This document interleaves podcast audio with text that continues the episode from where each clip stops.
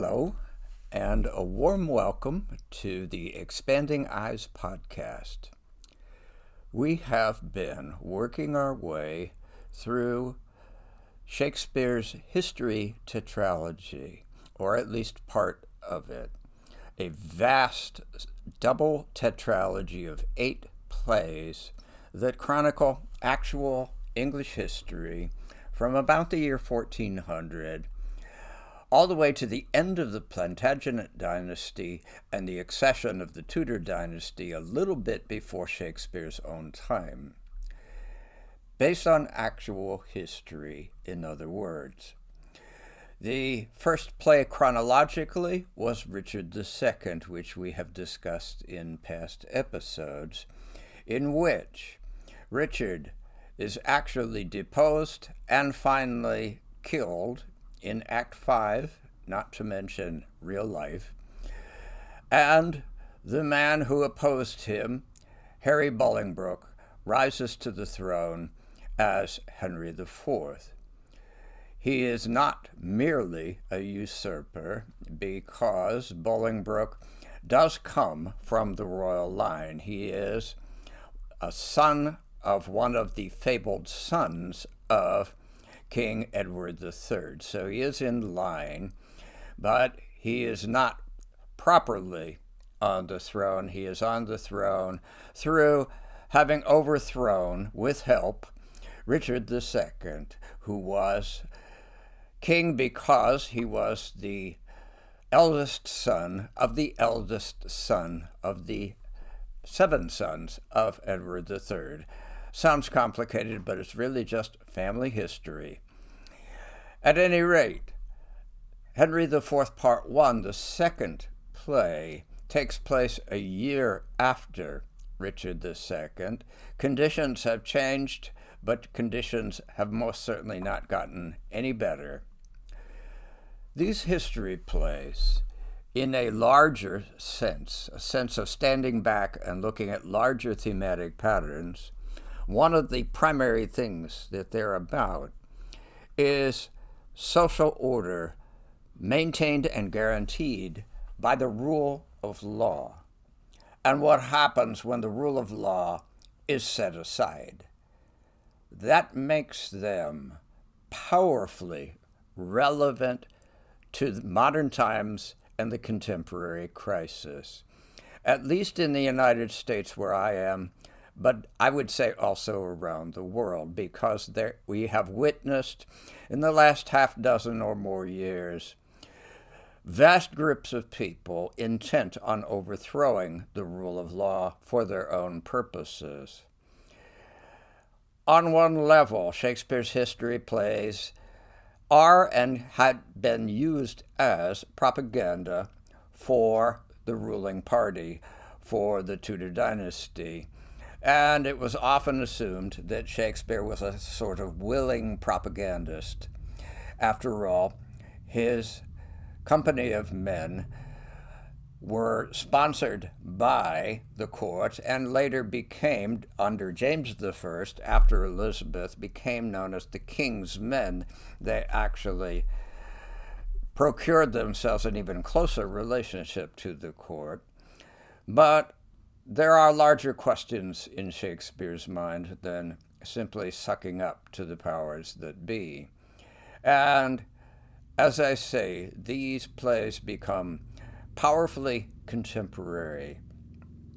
Good literature not only does not wear out or become obsolete, however many ideological foibles may be present in the works, but they become at the same time. They may be blind in certain ways, they may be sexist, they may be racist, they may be imperialist. But there is something in them, at least in my way of looking at things, that makes them at the same time powerfully relevant and they never wear out. It's fascinating when you teach and read literature over the course of a long lifetime in the way that I have the new meanings that old works take on, the new relevance, not because the works have changed, but because we have changed, society has changed, and new conditions, new problems, new crises are reflected in the most remarkable way in the old works of literature, which can be used, and I have used it, as an argument for continuing, even as we welcome new voices and whole groups of people into the world of writing. At the same time, it is an argument to keep looking at the old canon despite its limitations. And that is definitely true of Shakespeare and of these plays. What happens when law is set aside? Because Richard, at least as Shakespeare portrays him, historians argue about the portrait of Richard II. But as Shakespeare portrays Richard, Richard was really an impossible king. He was immature, he was mentally questionable, shall we say. He was incompetent to run a country and wasn't really interested in running a country. His interest in the kingship was entirely in the realm of the imagination, something that, by the way, gives him a certain kinship with Hotspur in the play that we're about to return to. Nevertheless, as his uncle John of Gaunt warns him on John of Gaunt's deathbed you only maintain your throne through the rule of law and proper succession. If you set that aside, you set aside all sanction for your own continued stability. And what John Gaunt is talking about is the plan of Richard II to confiscate, confiscate the estates of Henry Bolingbroke after the death of John of Gaunt, which will happen right after off stage, but right after the scene in which John of Gaunt tries to warn an immature and out of reality Richard, don't do this. John of Gaunt dies. Eh, Richard immediately, for the sake of money, confiscates the estates of a man he has already exiled. And Bolingbroke promptly returns with an army deposes Richard II, and it ends in the death of the king and the accession of Henry as Henry IV. Now we move a year later to the first of two plays, Henry IV, Part 1. It's a year later, and there is no peace in England. This usurpation or change has brought no peace, quite the contrary what has happened here because what we see is continued uprisings. The Celts are rising up and they are going to continue to rise up in the course of Henry IV, Part 1.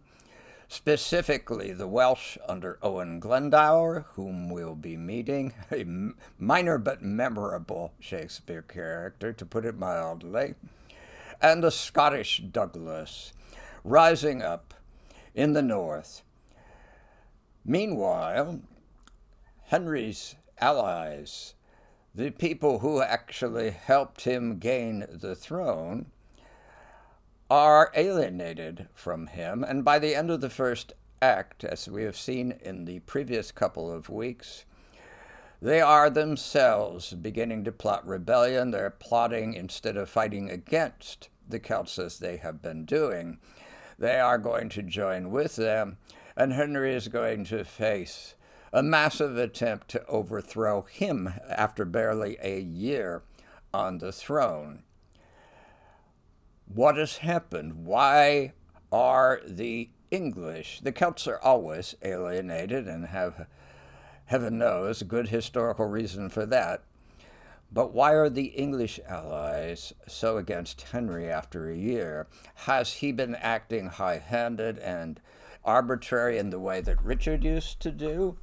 Because now these supposed allies are talking in very nostalgic terms about Richard and the basically having a sort of political buyer's remorse here. Oh, maybe it was a mistake that we overthrew the man that Hotspur refers to as Richard, that sweet, lovely rose. He was not a rose that smelled very sweet to them a year ago. What has happened? There is no indication whatsoever that Henry has been a bad king or treated his allies unfairly. So we are made to infer what is going on, and what is going on is a study in political psychology, it seems to me. When there is a chance, when rule of law, backed up if necessary, of course, by force, does not prevent it, when you remove the social order and the constraints it imposes, and people are released, so to speak, and on their own in what Milton called license rather than true liberty. When people are removed from social sanctions, certain things can happen to certain people. Among the upper class, which we have seen in some of the scenes of Henry IV, people like Northumberland and Worcester, Northumberland's son Hotspur, these people are the aristocracy, and when the rule of law is removed, they rise up. Why? Some of them may be thinking of the main chance. Well, if we get rid of this guy, I could become king too. No one says anything or indicates anything like that in the play, but it's always a possibility.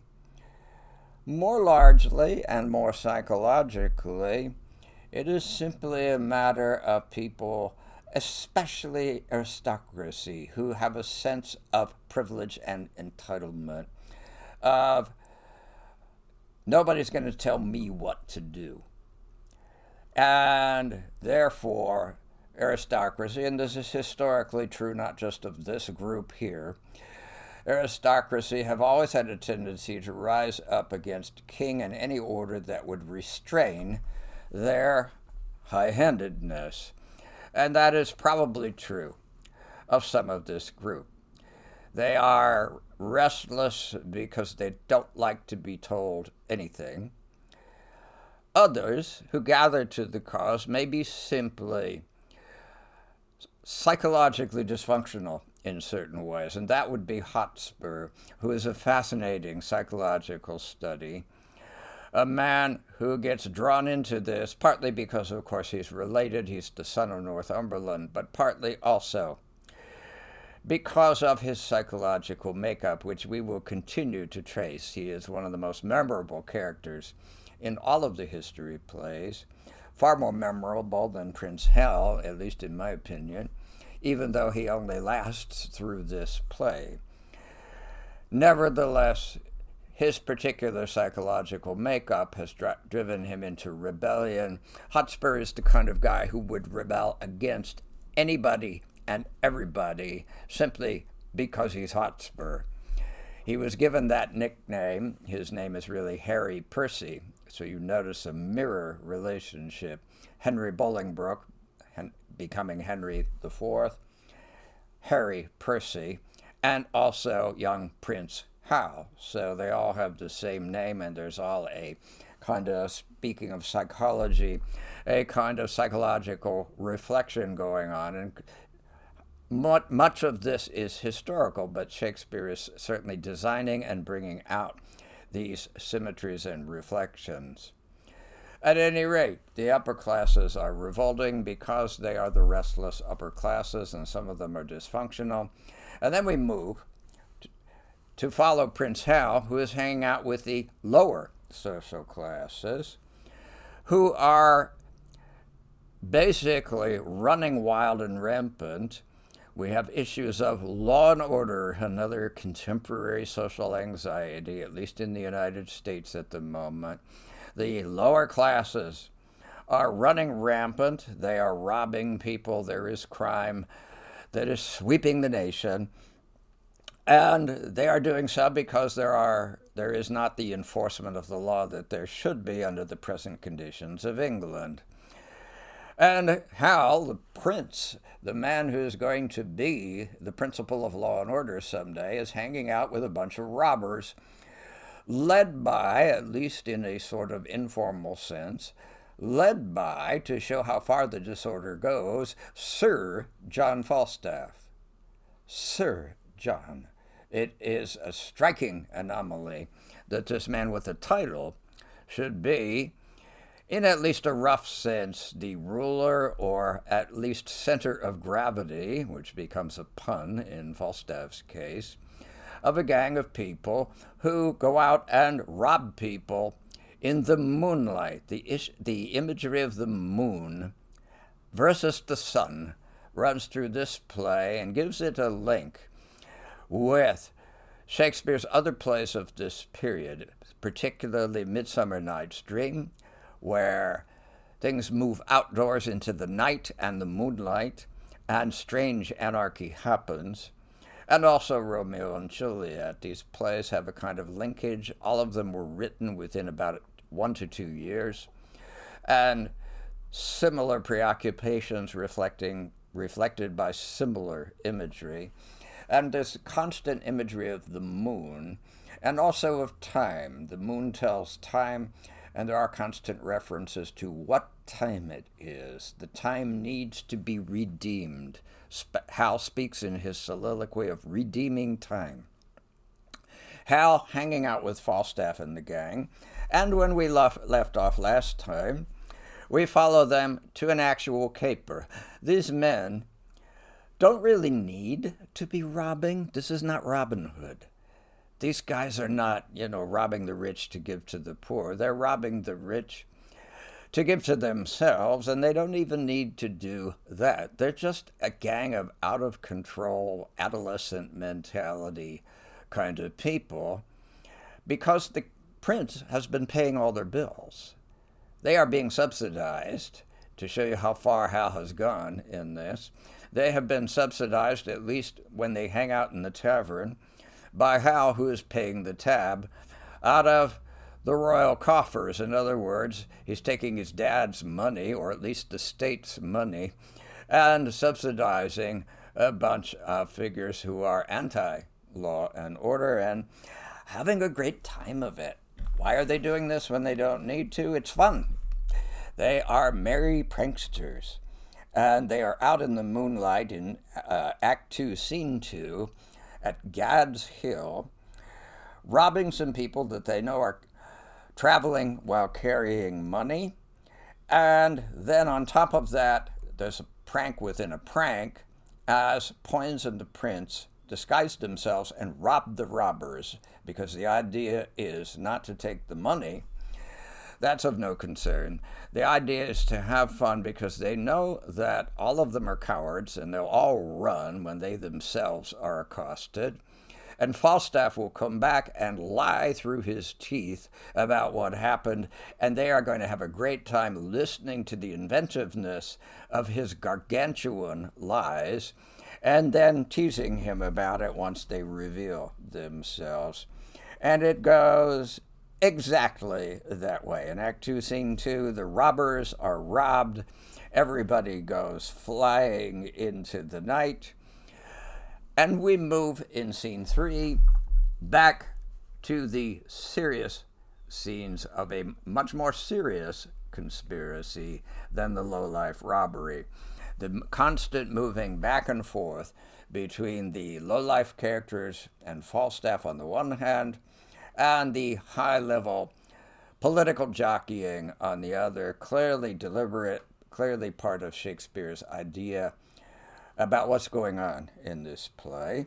And Act 2, Scene 3 is Hotspur reading a letter. And we never hear the whole contents of the letter. He reads some of it out loud and makes very exasperated commentary on what the letter writer is saying. And we don't know who the writer is, it doesn't matter. The whole idea is that somebody is casting grave doubts on the advisability and the possibility of the enterprise of rebellion that the gang of aristocrats are spreading around and proposing. Somebody is backing away from it, suggesting that there are good reasons to doubt the feasibility and the reality anchored quality of this rebellion. And Hotspur will have none of it. Hotspur is just fuming at this letter. Well, the quality of your uh, quality of your allies is dubious. The writer is saying, will they stand with you when it gets tough? Oh, of course they will. And spoiler alert, they won't. The anonymous writer is quite correct about that. But Hotspur will have no caution, will have no doubts, will have no detached skepticism about this. He can only see it as a kind of cowardice. And then, oh my God, a woman in this play. We have already seen, starting in Richard II, the not exactly feminist role of women in these plays. And this is not Shakespeare making commentary, except in a maybe subversive way, implying that he's quite aware that when you get male power politics, in a traditional setup like this one, women are marginalized and basically victims. They have no power of their own. They can only attempt to influence the men who are the power players. And that is what Hotspur's wife here in Act 2, Scene 3 is trying to do. Her name is Kate in the play. In actual history, her name was Elizabeth. And Shakespeare doesn't change a whole lot in these plays. He doesn't arbitrary manip- arbitrarily manipulate history by any means. And he usually has a very good reason for doing so, usually in order to bring out certain thematic symmetries. And this one seems so arbitrary. Why change the name of a basically minor character to what purpose, to what end. And I can't prove it, but I have a theory about that. I think there is something that Shakespeare is quietly suggesting. So much of Shakespeare's artistry is under the surface and depends on a very astute reader or audience.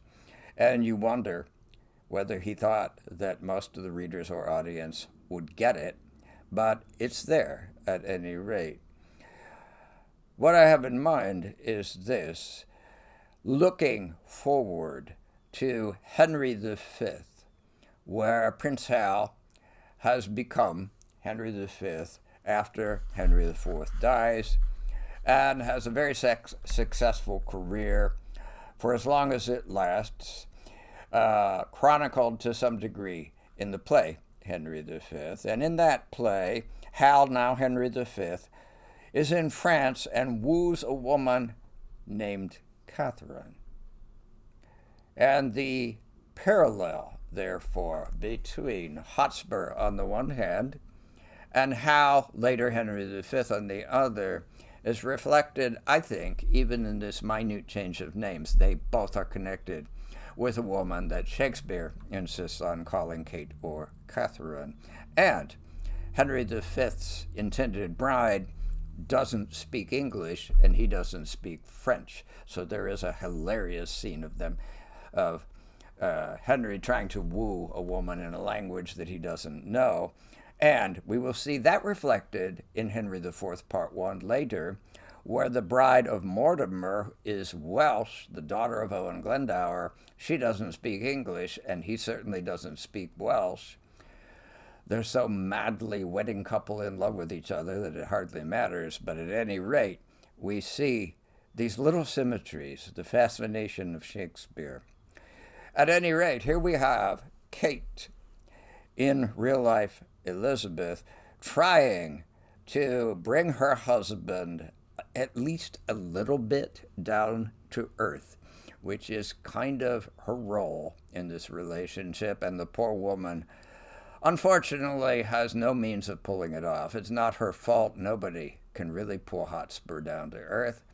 That is what makes him memorable in a way, but it also is his tragedy that he can never be controlled in a way that anchors him in reality. And Kate questions him and says in significant wording, more minor but significant touches, What is it that carries you away? Meaning in the sense of being carried away emotionally by something. And uh, Hotspur says, My horse. Okay.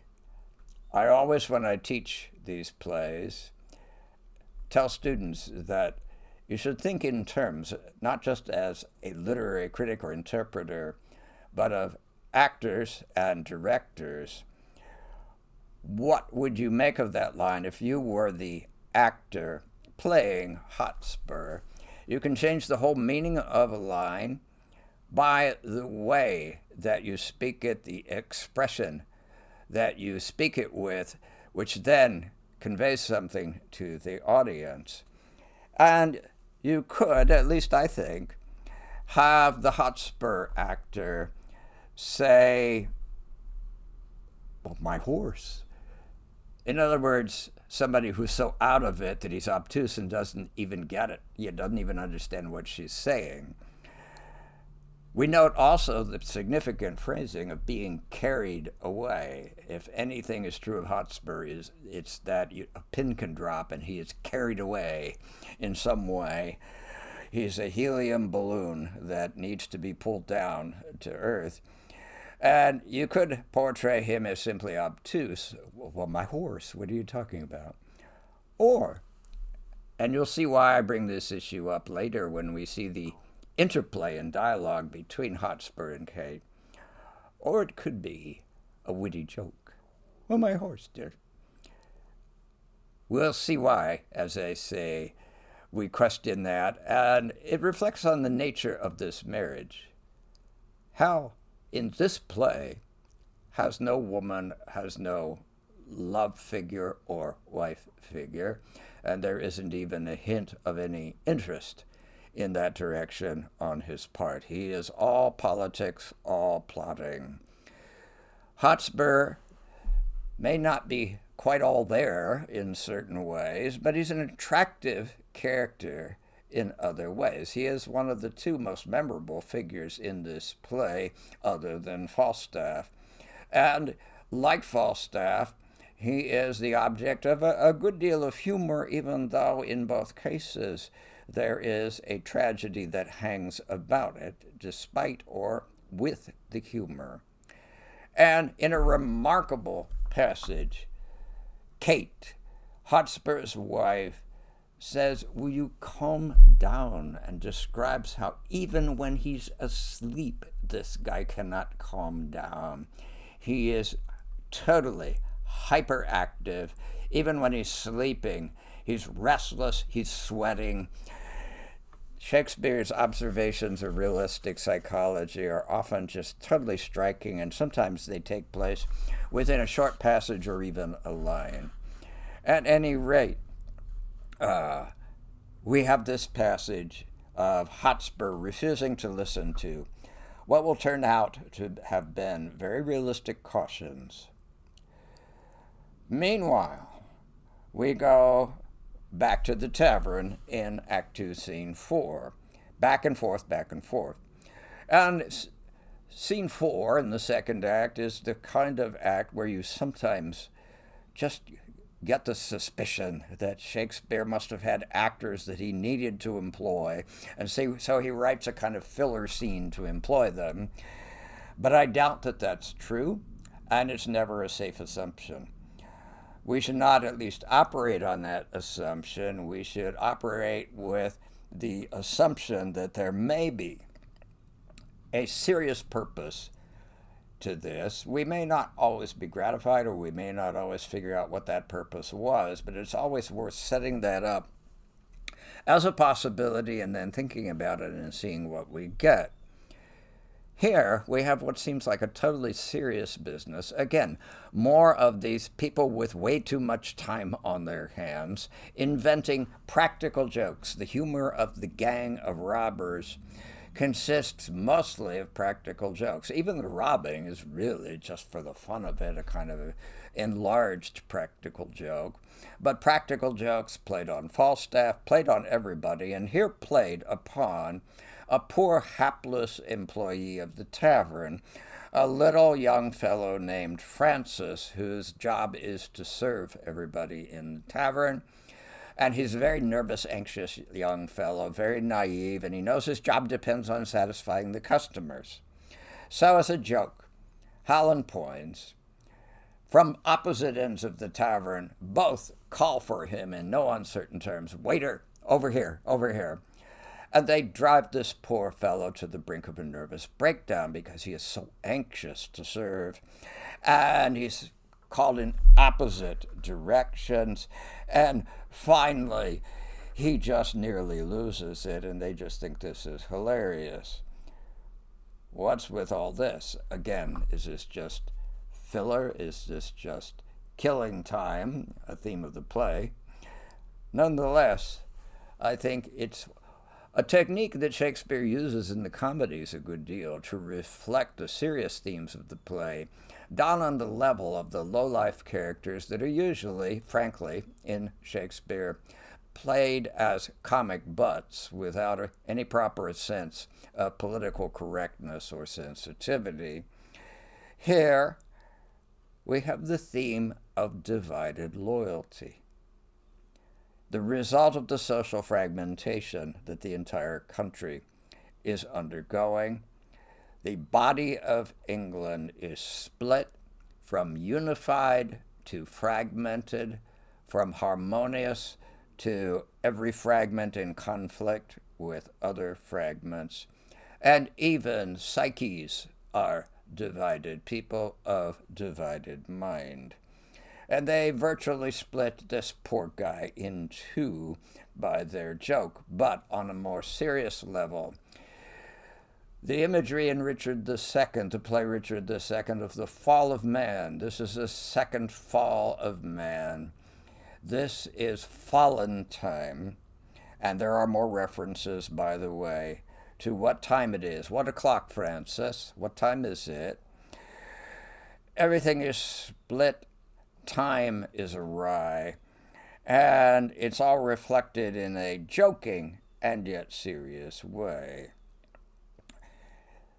Out of this, Hal makes a very strange speech, one of those seemingly oracular throwaway speeches that we will have to look at as the play goes along, go back and look at more carefully, saying that at the moment, and this is a soliloquy, I am now of all humors, all personalities or psychological complexions, in other, in other words, in Elizabethan vocabulary, that have ever possessed the human race from the days of Adam.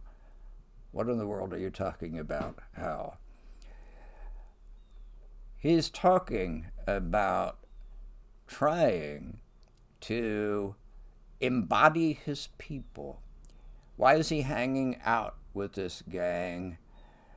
Partly political theater, partly, as he has indicated in a previous soliloquy in the first act, he's going to use this. He's staging a little psychological skit. He's portraying himself as a ne'er do well but a likable ne'er do well, so that when he reforms later, people will love him because everybody loves a reformed young man who comes into his own. It's really astute political psychology, and it does work, by the way, in a way that it could never work for his dad, who has no charisma whatsoever. He may be a competent king, but he does not have the personal factor, and Hal does at least Hal knows how to act it and use it. I am now of all humors. We saw in Richard II, the final act, the final soliloquy of Richard II, Richard trying to embody the doctrine of the king's two bodies. The king is has two bodies, his personal body, but also the king, figuratively and according to doctrine, is his people in a collective form. And this goes back to mythological thinking, reflected, as I said, in things like the Fisher King. The king is his land, and when the Fisher King in the Grail story is wounded and sterile, the land is wounded and sterile. Here it's somewhat more modernized, but it's still the doctrine. It's still, the text may be alluding to it at various points. And Hal seems to be trying in a quasi realistic way to embody his people, acquainting himself with everybody, not doing what Richard did, not doing what royalty and, in fact, elite upper class people have a tendency to do, even when it's not a monarchy and an aristocracy and that is to be out of touch, to live in the bubble of their unprivileged life. It's the commonest complaint about the English royal family today, for that matter. They're out of touch, maybe the, even that they are obsolete. Hal is determined to acquaint himself and make connections, networking, to use modern lingo, with the entire body of his people all the way down to the ones who aren't very respectable. And Richard does that, but only in his head. Richard cannot get out of himself. He is a narcissist. He's a gifted narcissist in terms of his intellect, but he not, has no gifts for going outward. Hal does. Hal knows how to go out and make connections with other people, and it is the reason that the country will indeed rally behind him. Three plays down the line. Then Falstaff comes in, and we go through the expected joking and teasing of Falstaff because they know Falstaff is going to lie, and this is part of the game. They know he will lie, and they know that his lies will simply, if they challenge him, get bigger and bigger. And sure enough, they do. And then they're going to reveal themselves and then see what he says. And the role of lying and fake news is also quite a more relevant thing now than it was when I was younger reading these plays. And we will return to that point and go on the next time.